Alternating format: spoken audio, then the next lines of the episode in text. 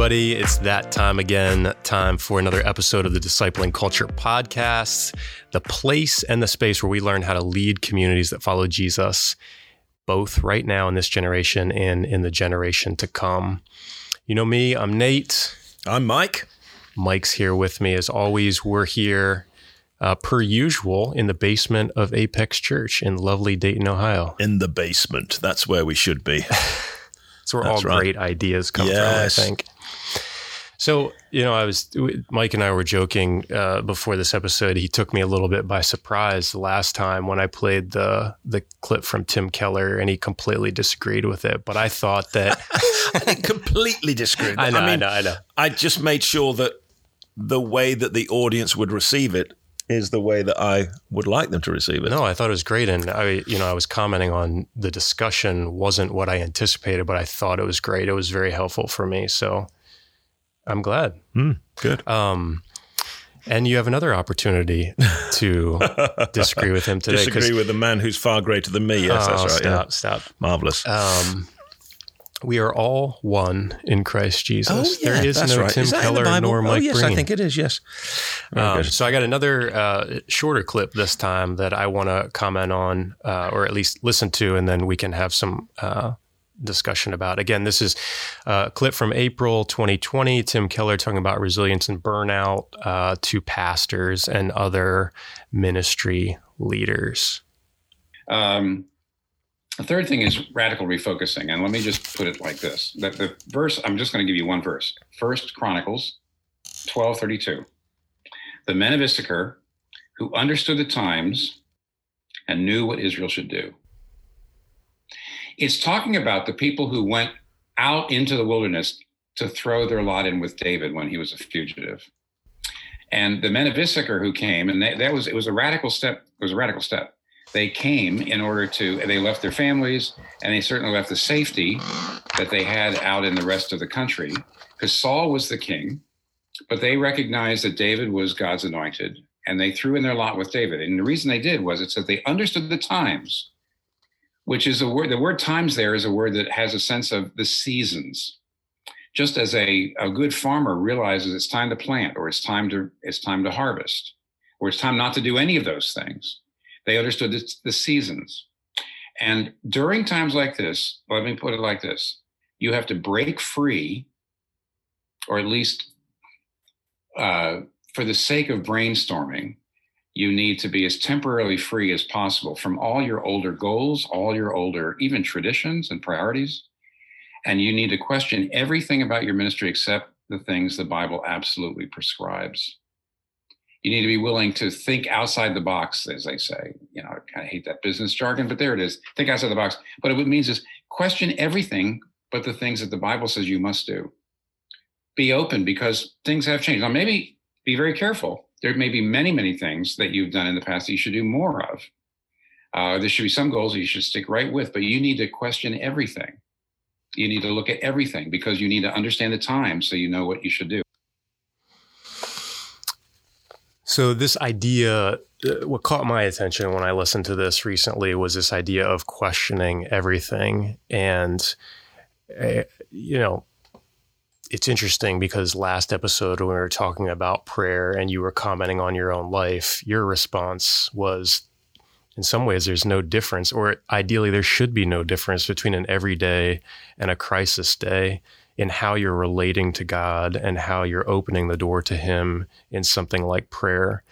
But as it goes to pursuing vision, mission within a local community, or in your experience with movements that stretch well beyond local communities, what do you think about that idea of questioning of every, everything, of being willing to strip everything down and only keep the essentials and, and potentially go in a new direction or do something new? Yeah, I, I, I, yeah, it's an interesting idea. I think, um, I think I really do resonate with the understanding of uh, of Tim there, where he's talking about how you navigate any day, but how you navigate times when clearly there are special circumstances that are affecting us. Um, again, I would say that questioning everything may lead to a kind of inveterate desire to deconstruct everything. Hmm. So the word I would use is explore everything. And um, and by everything, you know, everything that's helpful and wholesome and useful to you. Right, right, right.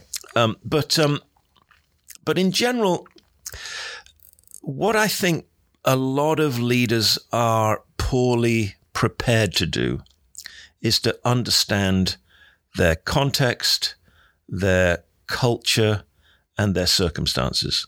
So I, th- I think that that's an area of poor preparation in general uh, for leadership as a whole. And I think it's an area of poor preparation within the training processes that that are available to people who want to be in church leadership. Um, one of the things I tried to develop in a book a couple of years ago called Speak Out was a, a kind of demystified approach to contextualization. In other words, understanding the times that we're in. Mm-hmm.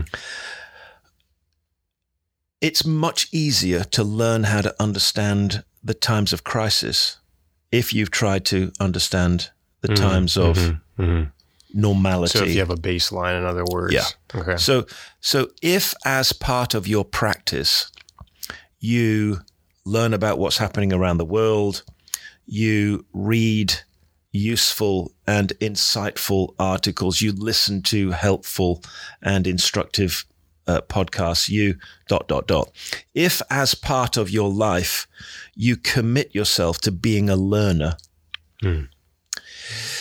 then, which is what I think Tim Keller's talking about, then of course you're going to be much better equipped to deal with the shocking moment than if hmm. you start right there in the shocking moment to start doing that. So, what does it look like for you specifically? Give us an example or two of understanding your context. Yeah. So it's all about big picture, small picture. It's all about binocular vision. So human beings, by and large, have two eyes, and the two eyes provide you with two focal points, two perspectives. One is the big picture, one is one is the small picture. And by the combination of those two things, your brain creates a three-dimensional world. Well, there's your there's your reference point, if you like. The the reference point is that we need a big picture that we're operating with all the time, and a, a small picture that we can get into the details of uh, as as quickly and as as succinctly as possible.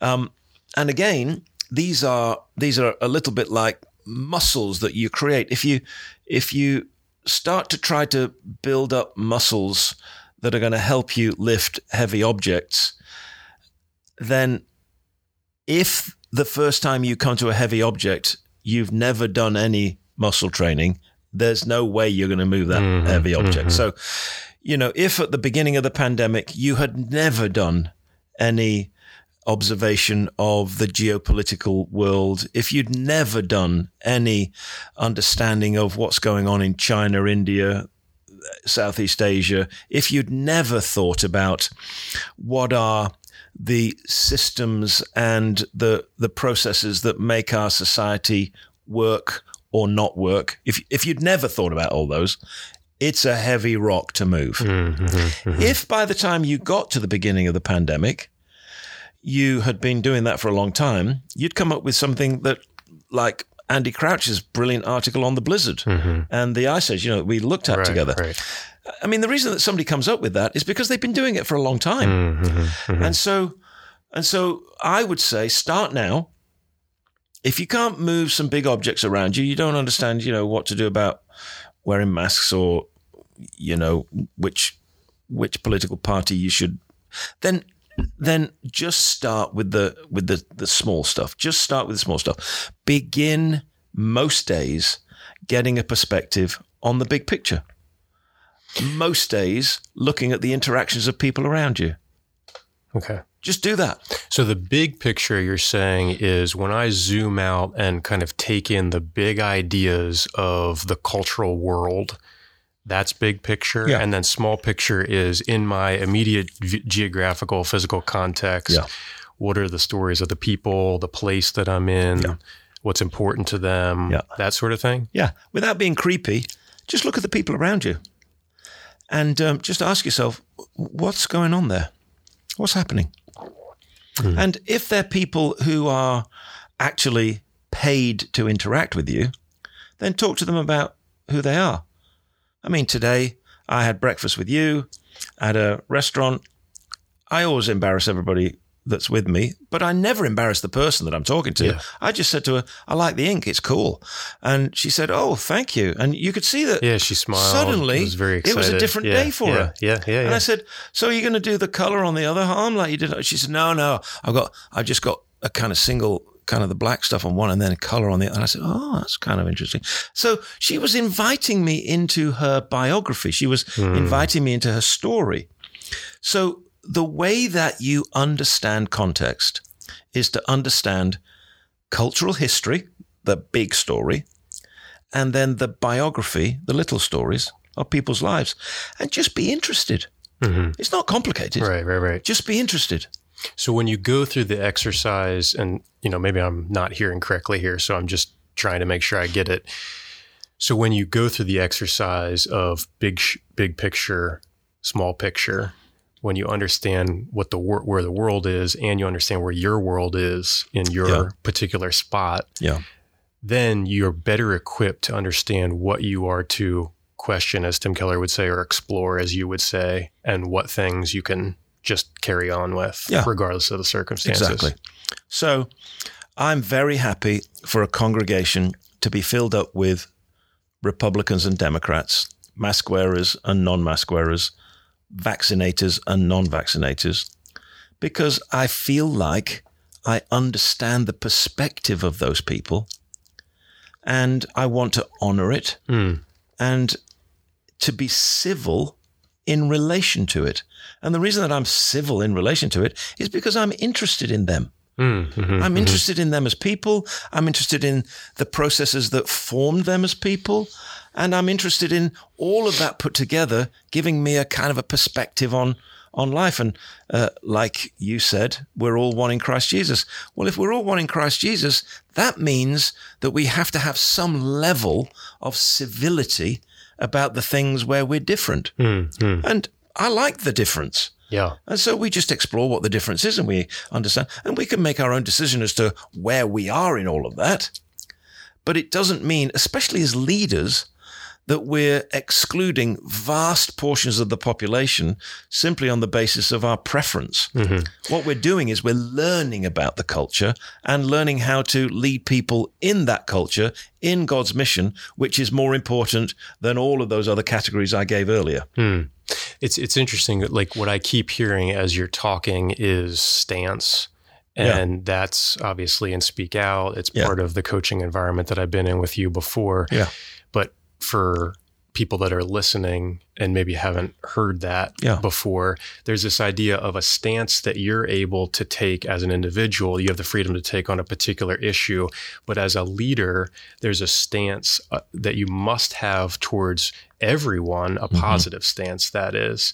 Talk uh, talk a little bit. I mean, do you, do you feel like I'm right at all? Or Yeah, do- that's am I- exactly is what the it is. Yeah. connection right? Yeah. No, no, that's exactly what it is. you know, and the the comment that I remember you making that at first I wasn't sure if it was actually right, but I think it is right after all, is you cannot have a neutral stance No, there's no about anything. Yeah. You're either positive or Yeah. negative for or against any particular issue and any particular person in turn. Yeah. So, how can I have an, a, a positive stance towards people who get vaccinated and people who don't? Because my positive stance is towards them as a person making a free decision about their life. Hmm. Yeah. I can be absolutely positive about that. Now, do I have a negative stance towards suicide bombers that indiscriminately blow people up at airports? Yeah, I do. Hmm. I have a negative stance towards that behavior. But here's the interesting thing Hmm. I'd love to have a conversation with a suicide bomber. Hmm. Obviously, afterwards is impossible, but I'd love to have a conversation with them and just find out what's going on. Hmm. Because my guess is that they've been given all kinds of garbage to think Right, about right, and to the believe that kind of Yeah. kind of gets them messed up. And I'm never going to be able to interact, intervene, be some positive help unless I understand what all of those things are. Hmm. Because just saying don't do it probably isn't going to work. Right, right, right, right, Yeah. right, right, right. Yeah.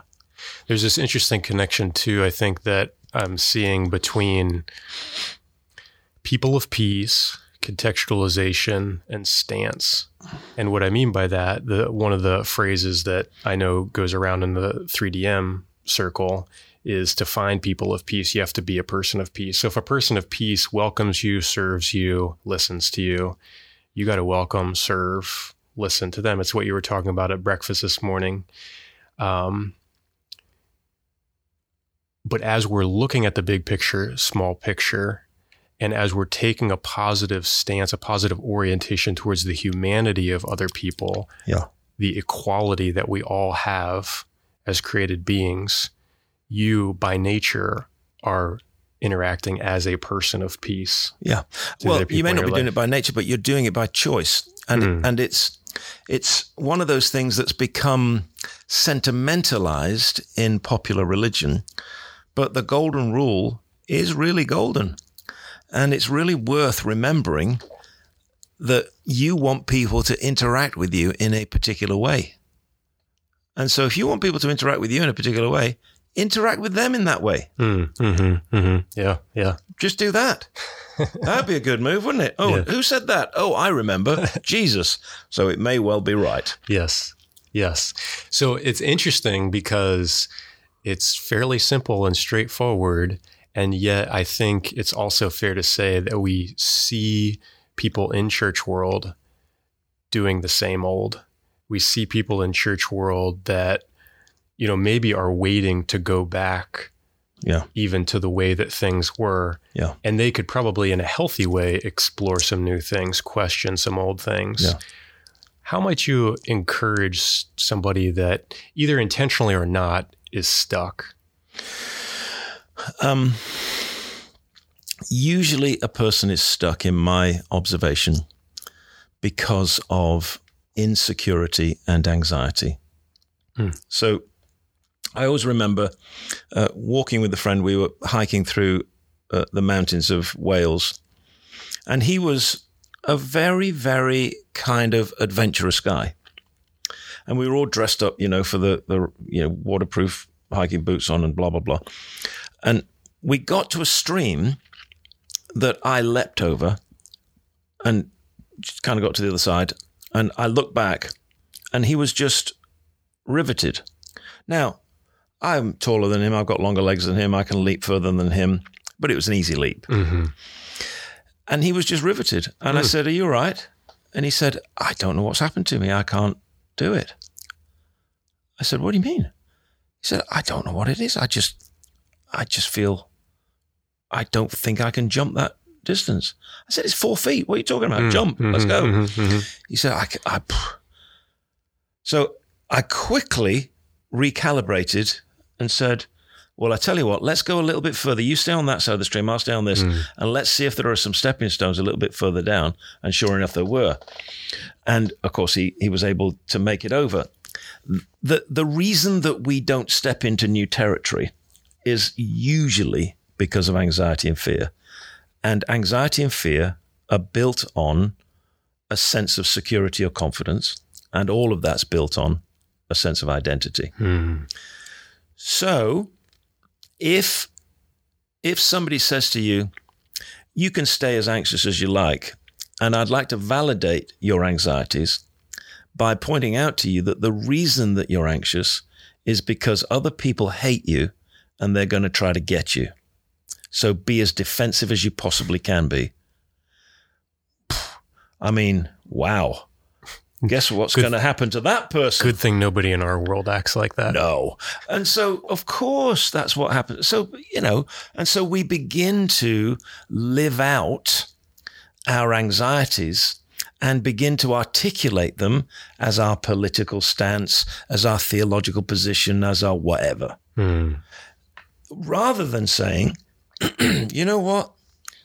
Child of the king means it's all mine anyway.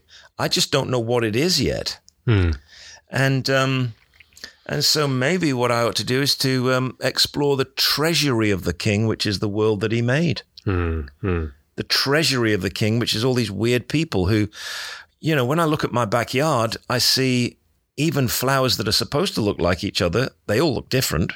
And so every person's this unique individual and they're all, they're all fascinating and they've all got some sense of reflecting, however flawed or broken, the image of the one who made them. So Mhm. I'm actually finding out about God by doing this. Hmm. Wow. Yeah. Yeah. Yeah. Yeah. hmm I know it sounds all mystical and stuff. You know, we ought to be smoking something exotic and listening to kind of strange music, but but I genuinely think that that's what the Bible says. You know what I'm saying? Hmm. That's what it's about. I mean, what was what was Adam and Eve doing in the cool of the day, walking around the garden with God? God didn't need to walk around the garden; he knew what the garden was like.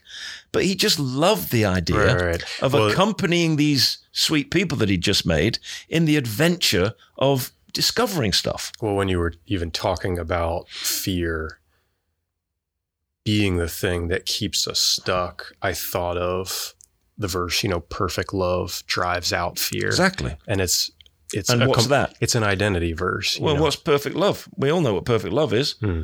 because in that same little letter, we're told God is love. Hmm, mhm. So why not just accompany him and say, well, Lord, I don't know. I mean, I'm not sure whether I whether want to be a Democrat, but I think I'm going to talk to a few of them and maybe you could come with me and help me to work out what's going on. Hmm. Or, do you know what? I'm not sure about these people that need to feel they need to get vaccinated, but, you know, why don't you just come with me and help me to understand them?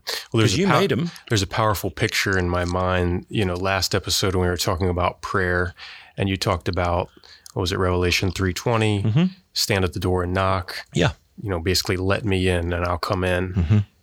And I, I have this this image of opening the door and then this this presence, this power coming into the space and driving out Mm-hmm. the fear, whatever you know is kind of behind my back. There's no Yeah. more room for that anymore because the presence of Jesus is so big Mm-hmm. that it just fills everything. Absolutely. And and that's why the Great Commission, and let's be honest here, this is about mission and discipleship. So the Great Commission is going to come in at some point. The Great Commission begins with go. Well, actually, it begins with, by the way, I'm in charge. All authority in heaven and earth has been given to me. So listen carefully. Go, I'll be with you always. So the whole of the missional mindset is predicated on the idea of exploration. Mm-hmm. hmm You can't you can't go and Yeah. not explore. It's impossible. so if you want to be a missionary, you have to be a person that's prepared to explore. And the only way that you'll overcome your fundamental anxiety is to realize that your big brother's there. Yeah. So I want to park there for a second.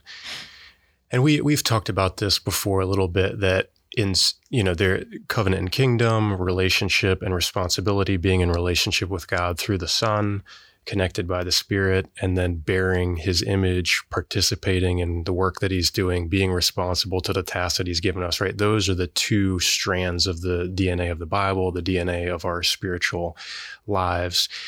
But we've talked before about how so often there's um, a lack of traction in the area of mission or responsibility because uh, I have certainly been guilty of doing this, and leaders can be found guilty of pushing on the responsibility so hard. And you've commented on actually uh, seeing breakthrough in the area of mission and responsibility as you press deeper into identity, deeper Mhm. into relationship. Mm-hmm. Yeah, because because the authority and the power to do something has to come from who you are. Hmm. So you're not going to just acquire more authority. You either have it or you don't. And you have it on the basis of who you are. Hmm. Mhm. So you have power because you have authority to wield the power. You have authority because you have an identity. And the identity is the thing that authorizes you. So, ha- I mean, how are you guys doing that right now, or how how would you encourage other church leaders, just you know, really practically, to push people towards their true identity, remind them who they really are? I I mean, is is there Well, I mean, anything you've gotta really teach it. new, or is Obviously, this the same it. old stuff? Yeah, you got to teach it. Obviously, you've got to demonstrate it. Um, one of the things that causes great consternation is that if you live like this, people assume either you're ignorant or arrogant. Hmm. So either you're ignorant of, you know, the realities of life, you just don't understand how complex everything is, or you're just an arrogant what's it who thinks more of himself than he should do. And honestly, both of those both of those attitudes are deeply deeply destructive because they prevent you from operating in a way that would get you to function in this idea of identity. You see, I, I, I, I've, I mean, so many times it's been said to me, you know, what, what is, you know, what is your problem? Do you just think you're awesome? And truly, I don't. You, I don't think I'm awesome. I don't think I'm amazing. I don't think I, I, I honestly don't have those views of myself. But I don't have a view of myself that says I can't do something either. Hmm. It's it's based on a simple identity that's been given to me. Hmm. I didn't earn it, so I can't take any credit for it. And so I can't be But it's arrogant. still there. Yes, but it's absolutely been imputed to me. It's been given to me. Hmm. And so I'm delighted to have it. And I'm just learning how to live into it. hmm So what you know, I oftentimes I maybe have to live another 60 years to get there, but you know. well, I I feel like when I talk uh, to some of the folks in my faith community, the idea of identity and who we really are in Christ is um, oftentimes clouded by uh, you know believing what's not true, basically. And I think of Jesus talking to his disciples about, hey, when when the enemy talks, when Satan talks, he talks in lies because that's his native language. Yeah. How do you remind yourself of the truth of who you really are and come, you know, protect yourself from the lies that can so easily distract? I mean, I just need other people. Hmm. Uh, I think, I think if it was down to me by myself, I'd be, you know, twitching and rocking backwards and forwards in a corner somewhere. I mean, I just really wouldn't be able to do that. Hmm. So I need other people to remind me, hey, remember?